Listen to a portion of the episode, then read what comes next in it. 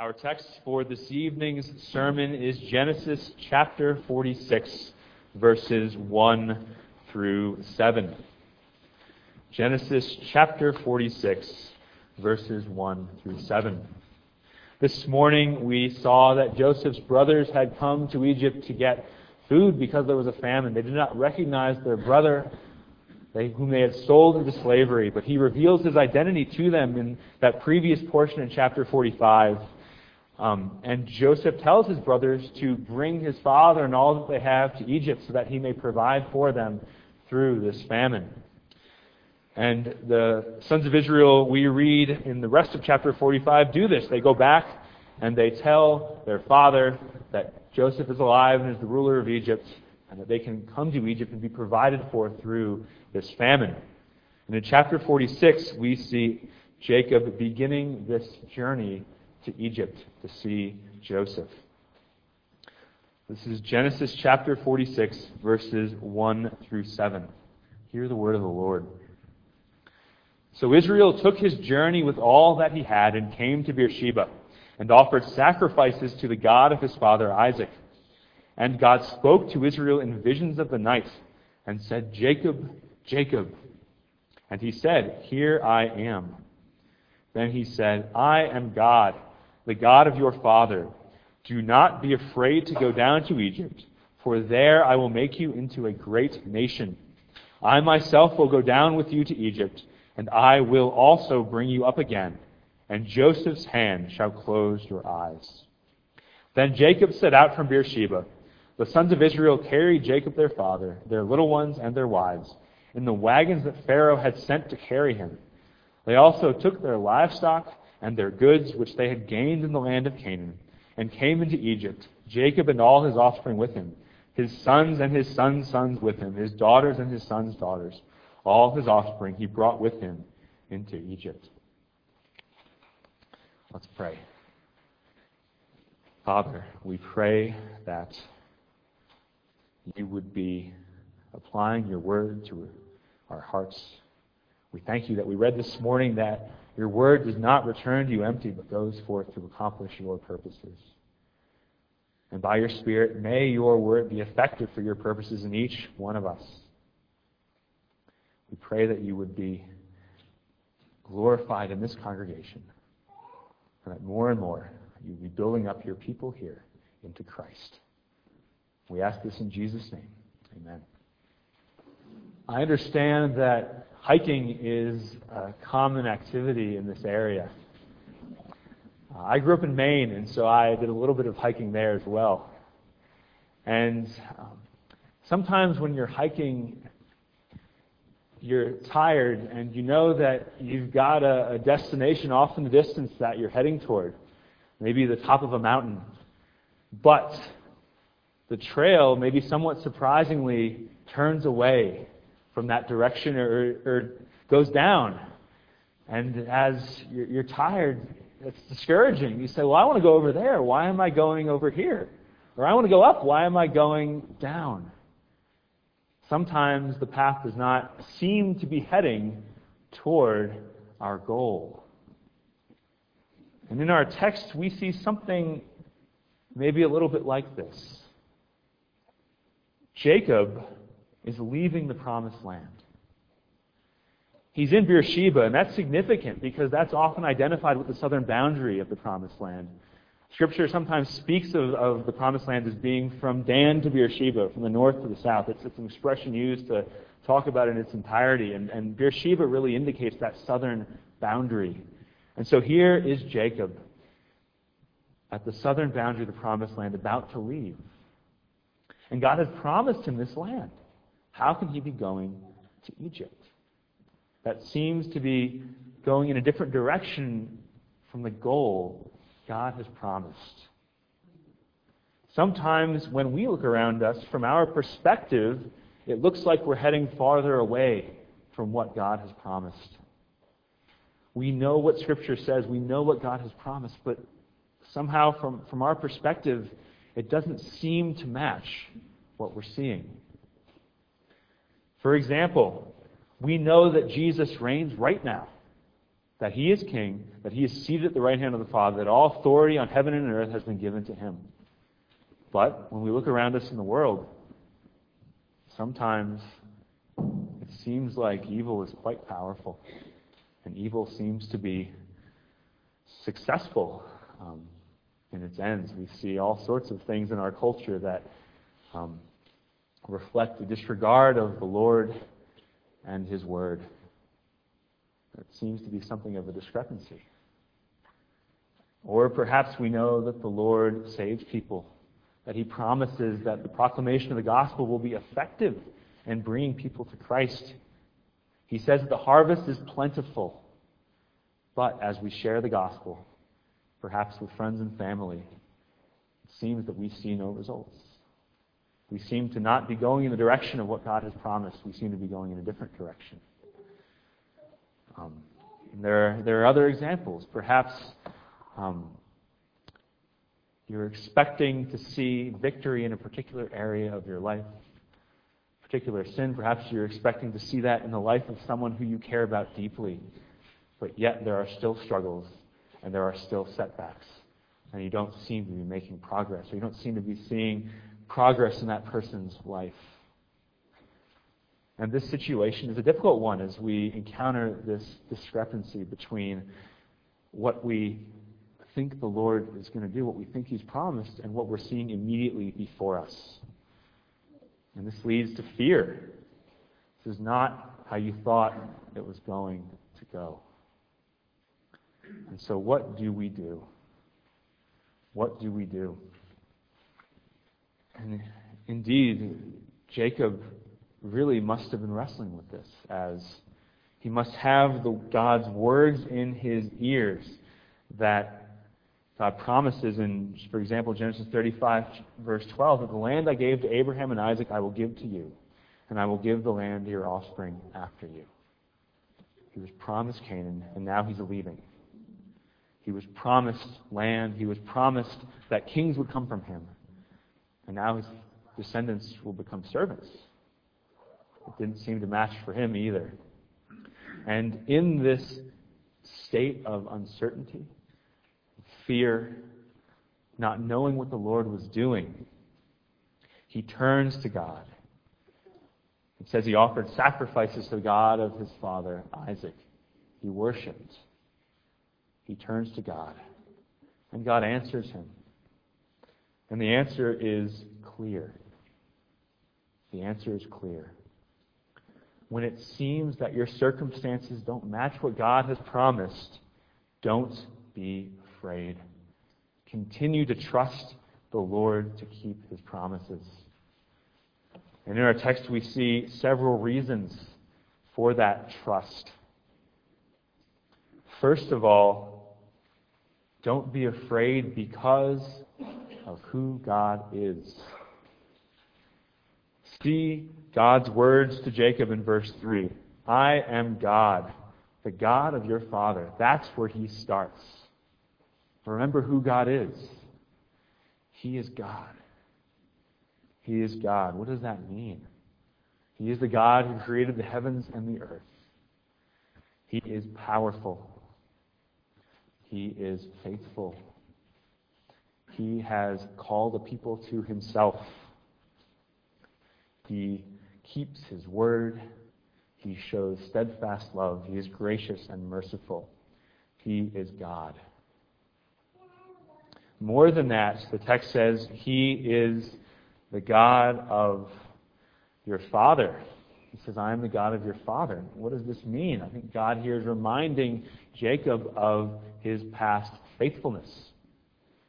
God has already called Abraham and been faithful to him through his life. He has called Isaac, being faithful to him. He has brought Jacob from Canaan to Paddan Aram, where Laban was, through a, through a difficult situation there, back to Canaan. He has brought Jacob through a lot.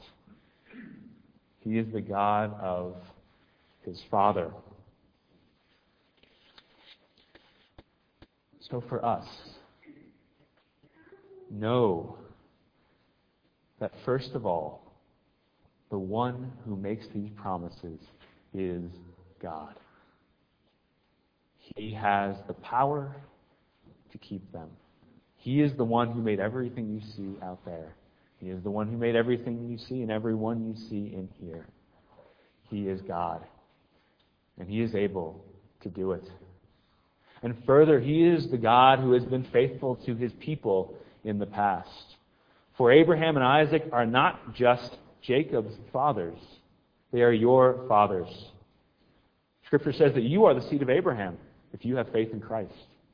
And so the faithfulness God has shown to Abraham, to Isaac, to Jacob, to the people of Israel, to His people throughout history, that's faithfulness to your fathers. So remember that though things may not look like you think they should look, though it may look like God is not doing what He has said He will do, the God who has promised is the God who has been faithful to His people through generations.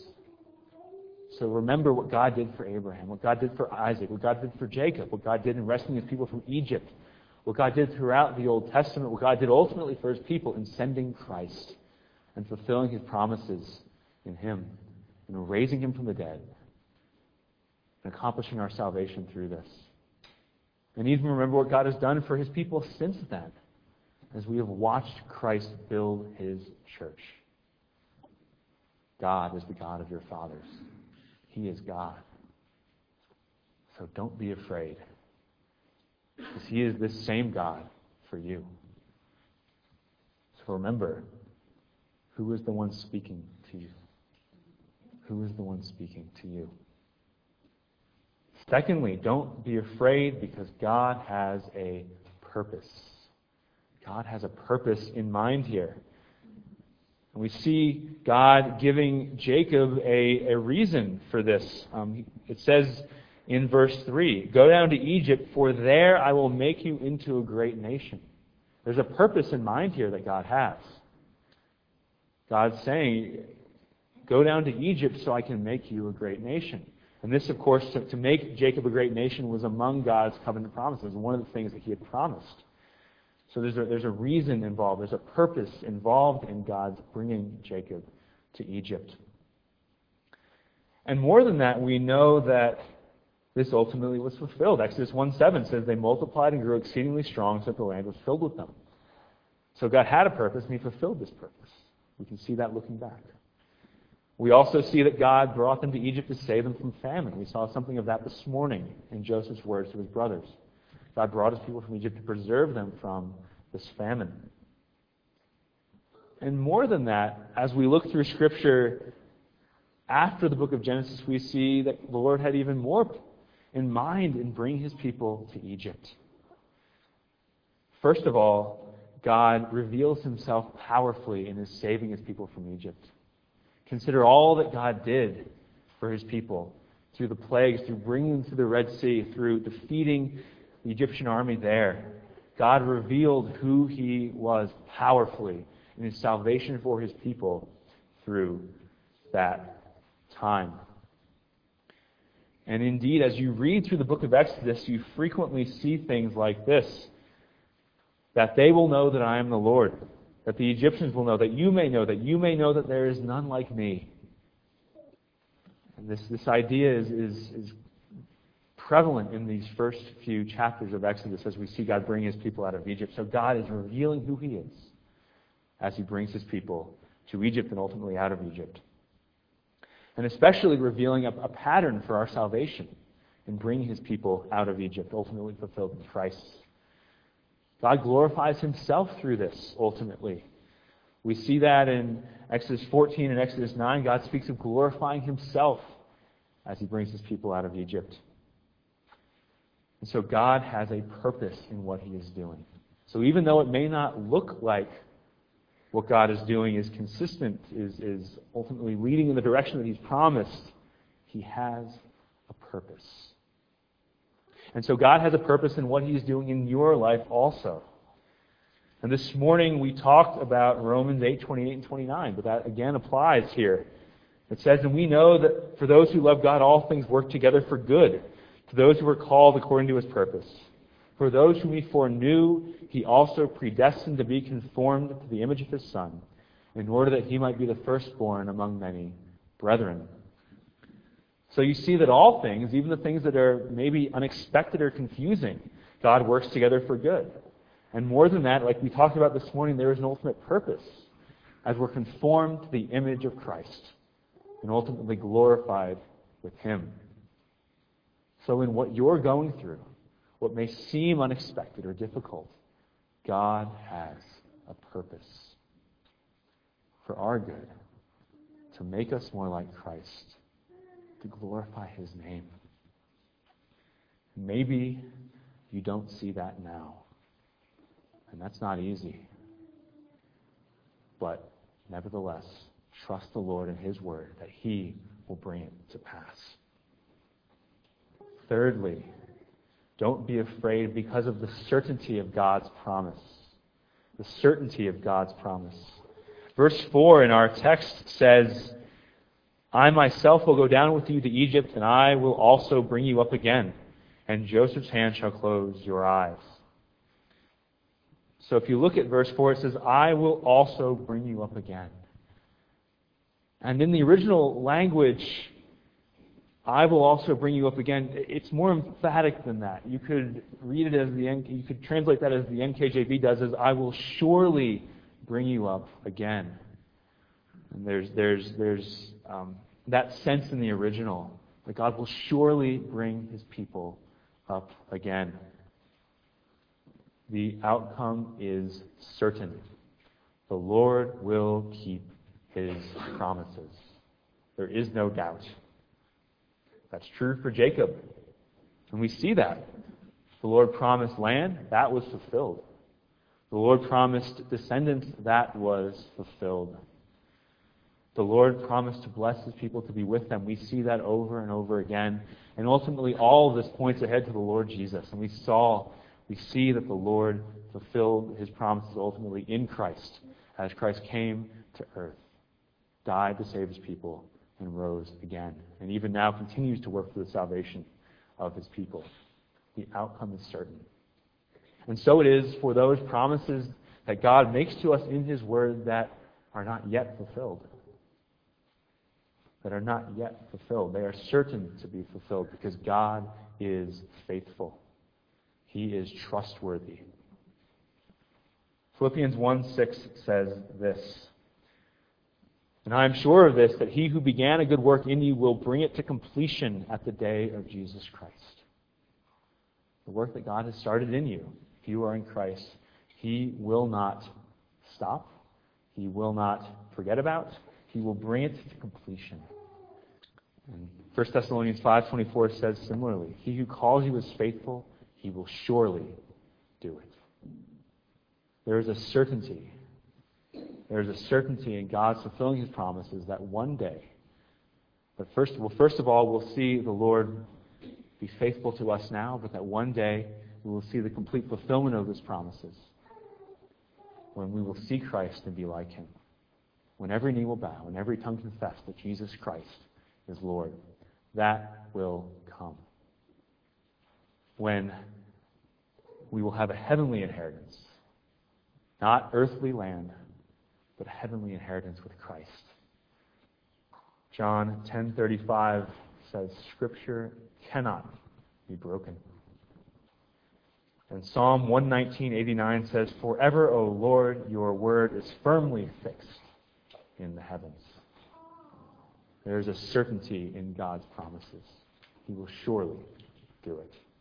So don't be afraid, because God is trustworthy and He will do what He says He will do. Fourth, don't be afraid because of God's presence. God is with you even in this uncertain and unexpected situation. We, of course, first see that God was with Jacob and his people. Verse four says, "I myself will go down with you to Egypt, and I will also bring you up again." God does not send His people and say, "I'll catch up with you later when you get back here." No, He goes with them. He promises to be with them. And indeed, in verse four, it says, "I myself will go down with you again. I will bring you up again." That "I" is strongly emphasized in the original language. It's really an emphasis. "I myself will go down with you." God is with His people. He promises this here. And God is still with his people. God promises this to Abraham, to Isaac, to Jacob, and we are we are the people of God. And so God promises, those promises to God's people of the past, they are still ours. And they are yes and amen in Jesus Christ. That God is with his people, that God is with you. God is with you as you wait for the fulfillment of his promises. In Matthew twenty-eight twenty, Jesus says, "And behold, I am with you always, to the end of the age." And what what does God's presence result in for us? What in what ways is God with us? I, I don't think there's a we can't cover that in any way completely, what it means for God to be with his people, but just a few things to think about as you consider God being with you. Consider his love. Romans eight thirty-eight and thirty-nine says, "For I am sure that neither death, nor life, nor angels, nor rulers, nor things present, nor things to come, nor powers, nor height, nor depth, nor anything else in all creation will be able to separate us from the love of God in Christ Jesus, our Lord." God is with you. His love is with you. Consider help and strength through God's presence, as well as being that is also yours. Isaiah forty-one ten says, "Fear not, for I am with you. Be not dismayed, for I am your God. I will strengthen you. I will help you. I will uphold you with my righteous right hand." God's presence results in help and strength for us. Brothers and sisters, God is with you, and that makes all the difference. You are not alone to face the things before you. But God has promised to be with you and to give you everything you need in the Lord Jesus. Fifth, don't be afraid, because God will show you his goodness. God will show you his goodness. God will even show you his goodness along the way as you wait. We see this in the end of verse four. God says that Joseph's hand will close Jacob's eyes. What a thing to say. What a thing to hear. Jacob thought he had lost his son. And now God, in his grace and tenderness, says, "You thought you lost your son, but he will close your eyes. You will see him again, and he will be the one with you at your death." What a tender mercy of God. What a tender mercy of God to give Jacob that thing. And so God shows his goodness to his people. We await a greater goodness, if you will, at Christ's return in glory. But God shows us his goodness day by day. Psalm twenty-three, in that final verse, speaks of God's goodness and mercy. You could translate that word pursuing us all the days of our lives.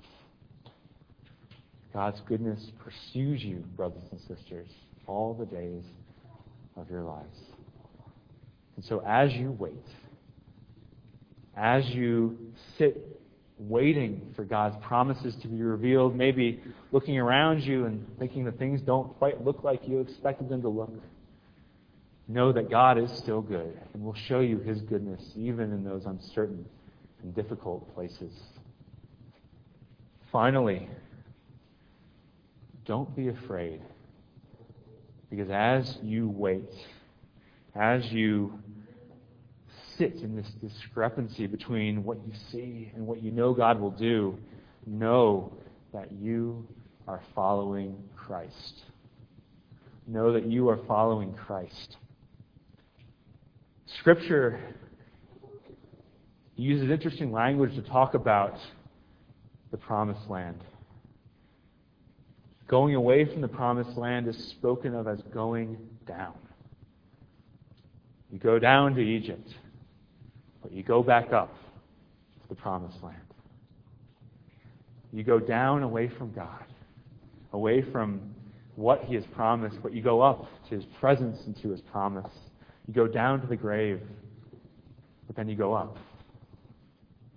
And in Christ, we see a going down and the going up, don't we? That Christ came to earth, underwent humiliation, underwent death on the cross, and was buried. He went down. But he went up again, did he not? He went up again to receive what God had promised, the inheritance God had promised him, the authority that was his when he rose from the dead, when he ascended to the right hand of God. Christ went down, but then he went up again. And we live that out in our own lives as well. We go down to difficult places, seemingly going away from where we think um, God is, or where we think God would have us to be, where we think God has promised. Difficult places. But God will bring us up again. God will bring you up again. First Peter five, six through seven says this: "Humble yourselves, therefore, under the mighty hand of God, so that at the proper time he may exalt you, casting all your anxieties on him because he cares for you." And that book of First Peter is written to Christians undergoing persecution. And Peter is telling them that in their persecution, they are reflecting Christ's life. That they are undergoing humiliation. They are going down. But that God will, at the proper time, exalt them. And so it is for you and for me. In our lives, we undergo these, these periods of humbling. But know for certain, as you submit to God and to his will, that he will exalt you at the proper time. And in the meantime, Peter says this: casting all your anxieties on him because he cares for you. Cast all your anxieties on him. He cares for you.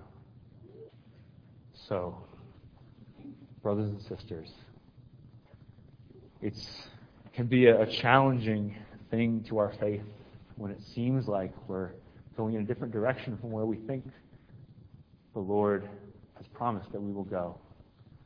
But don't be afraid. Don't be afraid, because God is the one who has promised, and he is faithful. Don't be afraid, because he is with you. Don't be afraid, because his promise is certain. Don't be afraid, because he has a purpose, your goodness and your salvation in what he is doing. And don't be afraid, because he will show you his goodness along the way. And know that as you go through these trials that you may face, that just as Christ suffered and was raised up, so you, humbling yourself under God's mighty hand, will be exalted at the proper time. Let's pray. Father, we thank you for your word to us. And we thank you that you are with us and that your promises are absolutely certain. Help us to trust. Help us to faithfully wait, to faithfully submit to your will for us, knowing that you will exalt us. Help us not to be afraid and to cast all our anxieties on you. Thank you that you care for us. We ask this in Jesus' name. Amen.